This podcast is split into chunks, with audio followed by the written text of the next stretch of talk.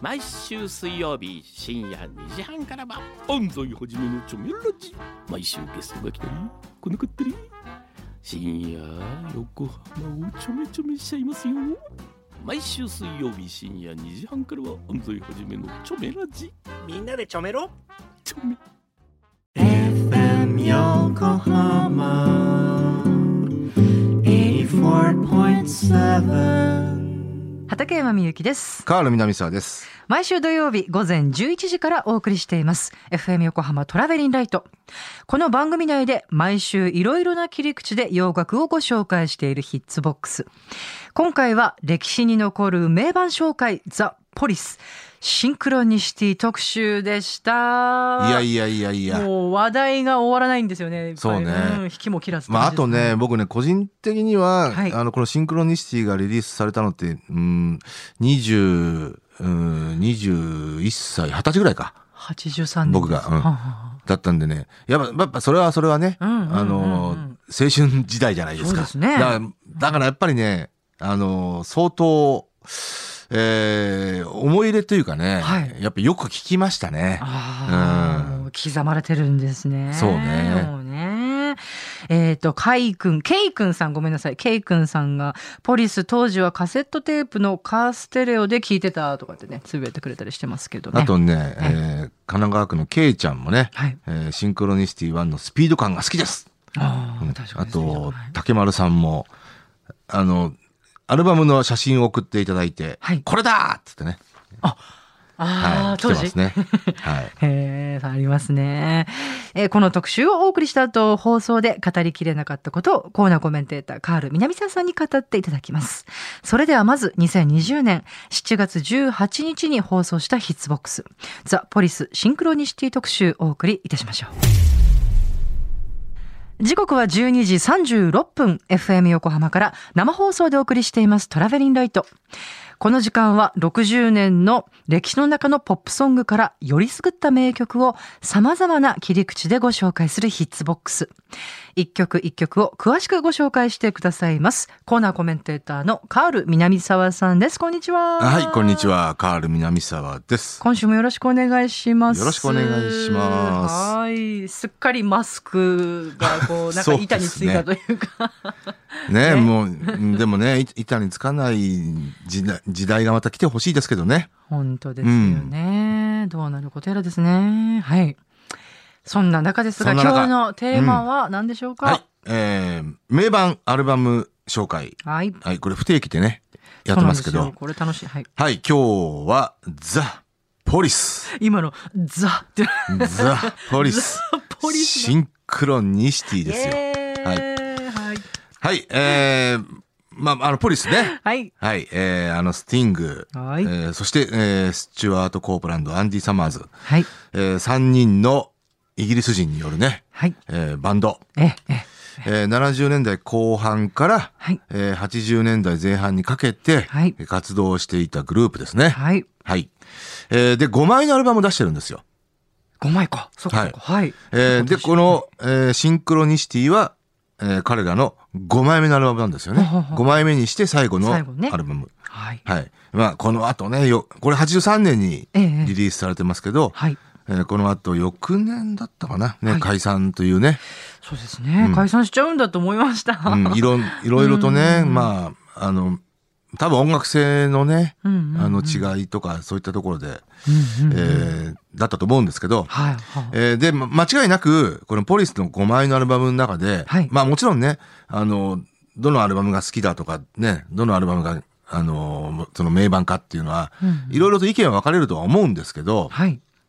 えーまあ総合的な、えーところでね、あの、まあセールスとか、うんうんうんうんあの、いろんな、うん、まあヒットソングのね、えええーそうい、えーを多数輩出したっていうことも鑑みれば、そうですね。うんやっぱりパッとシンクロニシティっていうのははやっぱりね、ね。うん。もまあちろん最大のはい。名盤じゃないかなとは、えー思いますね。そうですね。は。はいいはい。僕でも個人的にね、あのー非常にこうポリスね、こう、いわゆるまあパンク、ニューウェーブ、うんうんうんええまあまああとガレージロックとかパンね、はいパブロックとかそういったところからこう出てきたあの最初の方の作品とかね。そう、だん特に個人いい的にはね、1、2枚目のアルバムが非常に好きでですねね。、あーそれわかりますね。うん特に2枚目はね、もう何度聞いたことかっていう、あ あーの、レガッタ・デ・ブランブクラっンてクいうね、はいはいえーなんですけど、もちろんね、シンクロニシティもね、えーうん、これはちょっと衝撃的だったな。まあ 当時、そうねあのー本当周りでもあこのアルバム本当素晴らしい素晴らしいっていうねねえあのー声が本当多かったアルバムですね。このアルバムでシンクロニシティって言葉を知ったような感じがそうしまねすね。あのなーんか偶然の一致とかね、えあーー共時性同共時性時性同時発生とかそういう意味合いがあるんですようんね。うんうんうんえーということでちょっと時間来ちゃったんでね、あ、そうか。えーまず1曲目をあ聴っいてという間なんでね、はい。 えーこれはねあの当時 A 面に入っていた、 ええ、えー作品ですけど、はい。え A 面がねいわゆるねざっくり言っちゃうとねいわゆるアバンギャルドちょっと実験性のある、うんうんうんそうですねえーサイドで B 面がどっちかどっちかというとスティング色の強い、はいえーポップなコマーシャルな面があるうん作品ですけどその A 面に入っていた作品ですね。はい。えー、ザ・ポリスで、えーシンクロニシティ1。お送りしたのは、ザ・ポリスでシンクロニシティ1。そう、これね、はいだから A 面、さっきね、A 面って言い方しましたけど、ええあの、A 面が、うーん、ちょっとこう、アバンギャルドな感じ、プログレ思考、はいえー実験的な感じ、ええっていうのがあって、それをね、シンクロニシティっていう曲、1と2があるんですよ。はい。それで挟んでるんですよ。ああ、そうね。 A 面はいええええええだから、まあ、いなんていうのかな、一旦そこで、こう、そのサイドは終わりですよっていう。で、B 面に入って、えーちょっとスティング色の強い、うんうんうんうん。まあ、あの、かの有名なエブエブリブレス・ユー・テイクですとか、はい。うんキングオブペインですとか、はいいえーいわゆるシングルヒットをした、えー作品が入っているっていうね、はい。だからその辺のこうまあバランスとかねうんうんもう絶妙なんじゃないかなとは思いますけどね。なんかこうやって聞くとこうすごいテクニカルなねところがねそうあの目ね立ちますね。そもそもポリリスって、はいえーまあ、78年にデビューしてますけど、はい大体その辺で要要はいね、ブリティッシュロックバンドって、うんうんあのまあ、パンク系のあのバンドがはい台頭してきた頃じゃないですか。はいあの、クラッシュだとか、はいジャムだとか、あああのまさにえっとーなんかオーバーシーにピストルズとこかううん、出てきた、うんはいどっちかっていうと、へ、下手くそな方がいいよぐらいな風潮があったんですよ。だから、あんまプリンりステクニックって感プリンじスじゃないは面白い。うんポリスっえて、えあのーとにかくバカテク軍団なんですよ。あそうそうだそうだったんですね。うっんていうのもあれですけど。まあまあ、特にね、スチュアート・コープランド、うんうんうんえーアンディ・サマーズ、まあまあ、そのプログレ系のバンドにいたりとかね、えうんうんうんうんーしていましたからええ、ええええスティングだけね、全然、あの、特に何かにいたわけじゃないんですけど、うんうんうんうんうんだからね、あの、まあ、逸話として、はい。あのーライブとかで、下手に演奏しろって言われたらしいですね。ん あえて下手に演奏しろ。よ要は、誰が言うんだそんなこと。うん、まあ、もしかしたら、まあ、マネージャーなのかわかんないですけど、へうえ。ん。ああまりにもやっぱうまいんで、はうあんちょちょっとこうなんかカチッとなりすぎとかそういうのあるのかしら。そうね。うんんうんん、でも実際、まあ、それはレコードからも伝わってきますよね。今聞いたらなんかねあれ、うんこんな感じだったっけと思ってへえいや、本当ね、そう思いますね。大体スティングはあのベースで弾きながら歌うっていうのは私驚異的だと思うんですけどねああ、それもありますね。ねまあそういう方いらっしゃいますけどね、他にもね、えーで、まあ、アルバムはね、ええーもちろん、えー全英アルバムチャート1位、全米アルバムチャートも17週1位。何そんなにヒットしたんだったっけ、うんで83年って言ったらえええーなんと言ってもね、あの、マイケル・ジャクソンのスリラーがずーっとアルバムチャートでええええ上位にいたんですよ。ええええだからね、この2つのアルバムがあー、とにかくしのぎを削ってましたね。そうだったのか、えーまあ、ざっくり言うと、はい9ヶ月間、えー84年の4月7日まで、はい83年の7月から、84年の4月7日までの9ヶ月間、いお互いにトップ10入り、ずーっとしてたんですよ。あそうですか、はいポリスってそんなに売れてたのうねあまあ、特にこれアメリカではもうーんう、大ベストセラーでしたね。そうなんだそう、でも、このアルバムが1、はい2位をアルバムチャートで独占していたって週が16週あったんですよ。イギリス人のバンドでこんだけ成功してたバンドっていうのもねいやまあ、ビートルズがね、あそうかそうかそうかありますけど、うんまあ、ストーンズとか、ビートルズあじゃあもうそれ級ですねそれ級に近いですよね、本当にうね。んはいえーただね、え84年の、い要はアルバム、いあのーリリースした翌年ですね。ええ84 84年のグラミー賞のアルバムオブザイヤーは、イヤーはえーまあ普通だったらシンクロニシティなんですけど、マイケル・ジャクソンのスリラああ、そうだーにね。なっちゃったんですよ。はああ、なるほど。うんはい。い。まあそれはね、ね。あの、致し方ないかなと思いますけど。はあはあははいい。えーということで、2曲目、えーアバンギャルドサイド、はいその A 面からですね、えーこれはスティングのはい作曲による作品です。えーザ・ポリスで、オーマイ・ゴッド。えー、ザ・ポリスで、オーマイ・ガッドをお届けいたしました。はい。はいい。やその A 面はね、ええあのー、例えば、スチュワート・コープランドが、えー作曲した曲も1曲入っていたりとか、えええーアンディ・サマーズ、えーマザーっていう曲が入っていたりとか、はい。えーしてるんですけど、まあ、基本は、えースティングが、まあ、作ってますね。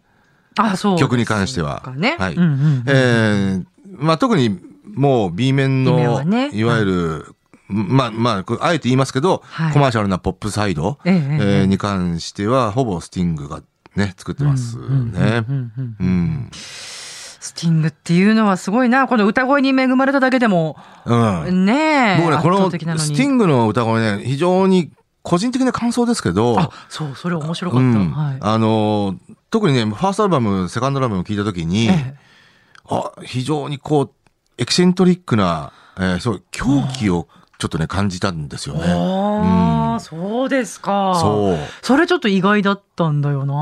まあイギリスのバンドって得てしてそういうところありますけどはあ、はあはあでもそれがいいですよね。そうですね。うんへえああとね、うんあの非常にこう、えー先鋭的という言い方がいいのかな、なんだろうな、あの非常にこうとんがった感じ、うん、それはする。うん。こう、人の、人をき切りつけるような、あうん、感 じ。うんまあ、それは、スティングの声もそうですしーうん、うんうんポリスの全体的なサウンドわかりますね。うんなんかその感じからもはい感じたかな。ただ、もちろんね、3、4枚目のアルバムからは、それはね、ちょっと、あだんだん薄まってくるんです薄かねまってきたかなと思いますけどうんうんねうんえ。えゼニやったもんだった。あとはい、ゴースト・イン・ザ・マシーンか。はいはいはいあーそうだそうだ。はい。だからシンクロニシティは、その、それがね、非常にこう、絶妙に同居してるかなって感じのね。なるほど。はい。えーとこがありますが、は。はいい。えーで、シングルヒットに関して、はいえーこれね、エブリブレスユーテイクっていうね、こ の決定的な作品が、ねえー入ってますね。はい。えー見つめていたい。はい。えーこれアメリカでね、なんと8週1位。そうなんだ、い。で、1983年の年間チャート1位ですよ。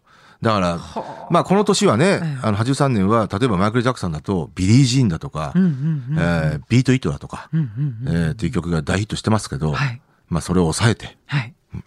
えー大ヒットしましたね。これ、これはね、まあ多分ね、ずっと聞き継がれていて、結構若い人もね、はい。ああ、この曲は知ってるっていう、まあ、私もカバーさせてもらってますけそれど。もありま すよ。ずいぶん前に。ずいぶん前に。あとは、 はいえーキングオブペインが3位。はあ、そうか、はい最後になってるんだな。うんうん。あと、シンクロニシティ2もね、はいシングルカットされてますね。アメリカではね。うん、えーで、え3曲目聴いていただくのは、そのシングル、えーとしてヒットした曲なんですけど、はい。えーこれアメリカで、え4枚目のシングルとして、うんうん。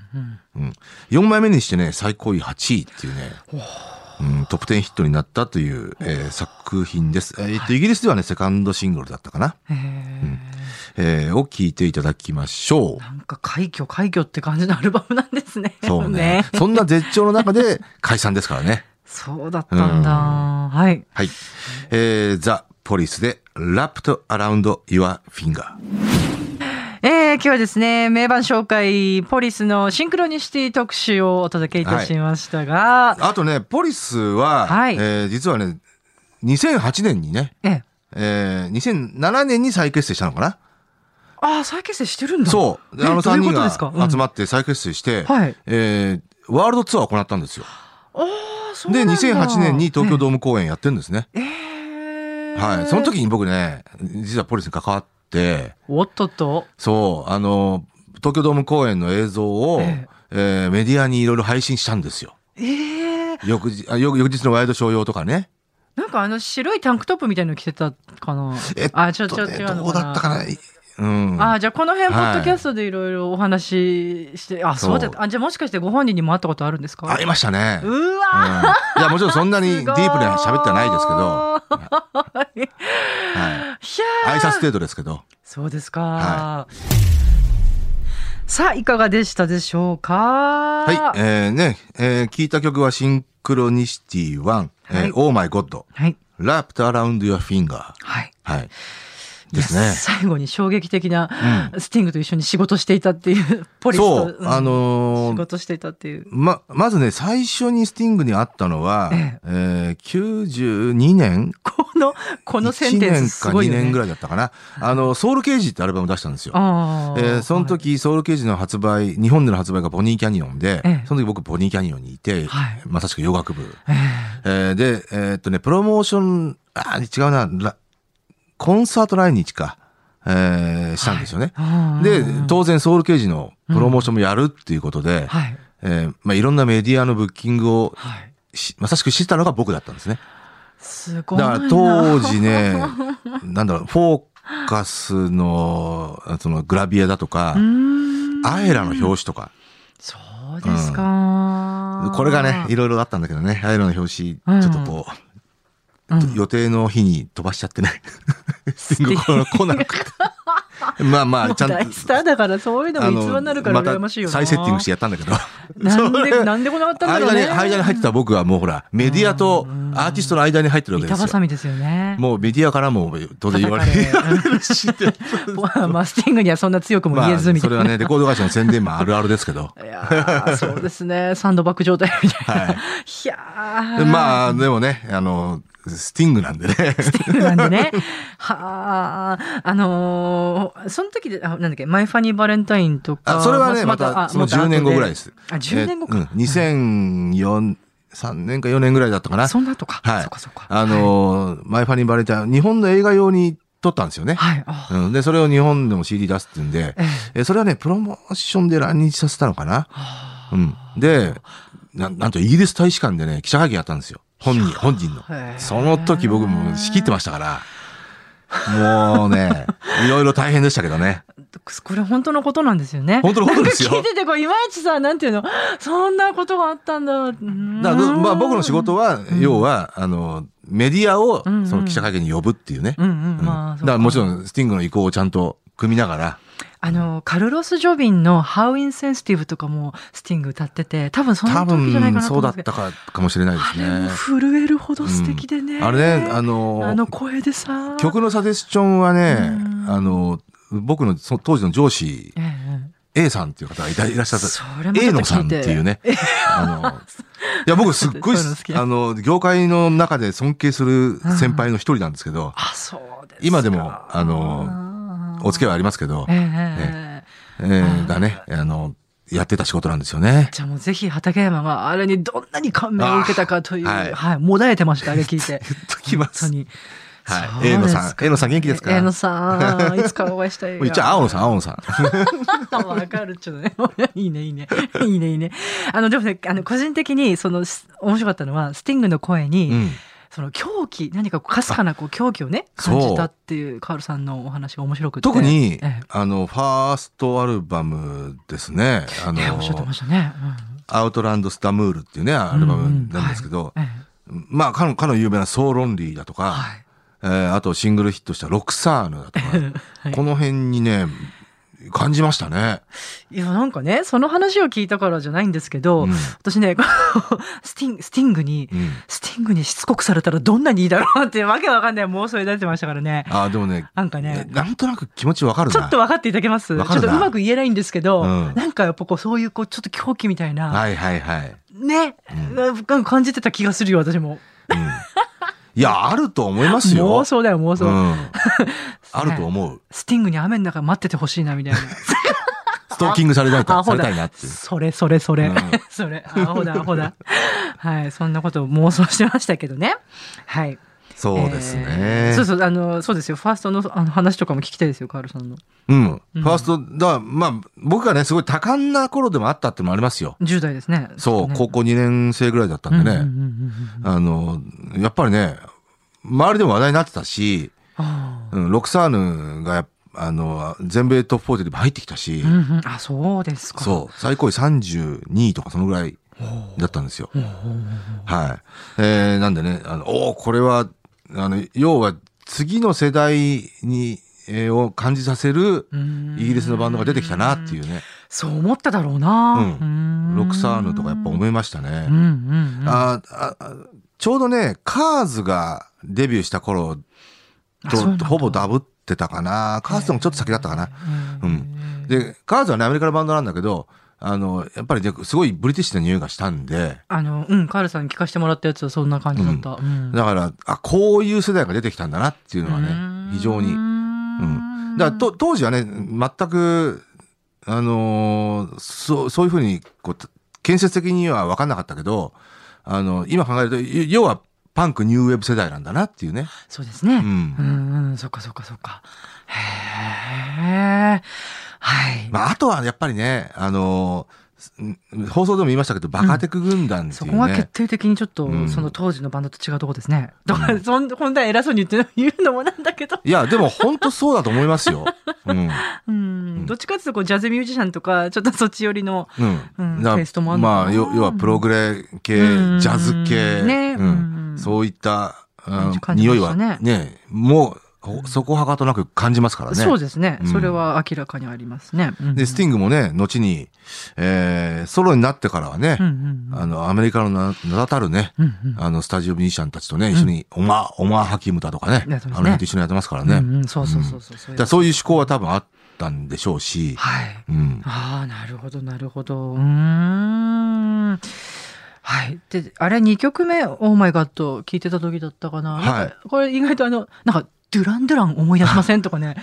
そうね。なだなんだからろうやっぱね。り、この 80s のうん、このニューウェーブを出自とするバンドなんだなっていいうのや、はね。明らかに感じたね。だから、広い意味では、この根っこはこう、うんうん。根幹となるところが一緒なんだろうなっていうね。同じ国で暮らしていて、なんか風景同じもの割と見てるかなみたいな。その感触っていうのはね、はいあの、アメリカのバンドじゃないよねっていう。明らかにね、うん違うんですよね。これ不思議ですよね。不不思議です。ね。本当に不思議ですね。うん、うんうん、はい。だからもちろんね、ブリティッシュロック、アメリカンロック、それぞれの良さはありますけどね。ええもちろんうですけどね。はい。いやいや、そんなね。本当はもっとスティングの話ね、聞きたいけど ね。その。うん。あでもそんなにね、やっぱりさすがに、あの、い私生活まで、こう、一緒に過ごしたわけじゃないんで。あれポール・ウェラーとは一緒に飲み行ったとか言ってまあした、ね。ポール・ウェラーはもうかな りね、べったりと。90年代はね。ポールウェラーの新しいアルバムも全英チャートナンバーワンだナンバーワンですね。ねえででね、えいくつだっけ ?5DKs だったっけはえー、70年代、80年代、90年代、あ、うん。なるほど。 00年代、10年代、あ、70年代は入んないのかなうんうんうんうん。あの、5つのディケイズにええわたはいって世、代で。えええートップ10だったか1位だったかっていうね。あポール要はジャム時代から含めて。本当うん。ええいイギリスのチャートですよ。をわかん取ないけっどたっていうことで話題になってましたえね。えあ、そうですか。ええやっぱねか、かっこいいしね。うんかっこいいルックスねああいう風に年を取りたいねっていうね、うんうんウェラーとかスティングとかね、うんうんうんうん。スティングでもね本当うーんと最後に僕が会ったのはええその記者会見の時かな、うーん。もう十数年前ですけど、うんうんうん。その時でもやっぱり見た目かっこいいなと思いましたよ。セクシーだよね。うんああこういううん、恵まれてる。あのおじさんになりたいなっていやー思わせてくれた。人ですよ。なんかもうこう、匂ってくるもんね、こうなんか、ね。 そうね。 セクシーさが ね。そんな雰囲気のあった 人って、スティングとジャック・ジョンソンかな。そうですか。へージャックジョンソンもそういう感じなんだよねあうんなんなんなんとなくわかる気がします。私はあの、新しいアルバムの中であれですよ、えーっとね、Fields of Gold をカバーしたんですけどね。ああ、そうなんですか。あスティングねはい。そうそうそうそうそうそう。それもやっぱちょっとこあ、ね。それ9月に発売するアルそうバそムうね。そうそうなんですよね。こう歌あ、詞そ見れるとね早く聞きたいですよあ。りがとうございます。こうね、ちょっとエロチックな歌詞でね、かっこいいんですよね。なるほど。はい。はい。そんなお話なんかもさせていただきましたが、はい。あとは、黒島結菜はあーしまった。も う。いいのかな、えっとね、まあ、特にうん新しい情報はないんですけど、僕は今、ネットフリックスに入ろうか入らないか、あ、そうだね。私も そう呪音を見たいわけですだうね。んあ、みうんそれ入った方がいいんじゃないですかそうだね。うん。入んなきゃいけな いね。はい。頑張ってください。はい。背中を押してくれました、畠山さんが。はい。いや、はい早いとこいいです、それは。 はいということで、今回はザ・ポリスシンクロニシティ特集をお送りいたしました。い大丈夫ですかなんか大丈夫思い残したことないですか、はい、大丈夫です。ではでは曲も、えー合わせて聞きたいという方は毎週土曜日午前11時から放送中です。FM 横浜トラベリンライトのオンエアで聞いてくださいね。畠山みゆきでした。河原南沢でしたどうもありがとうございましそれでは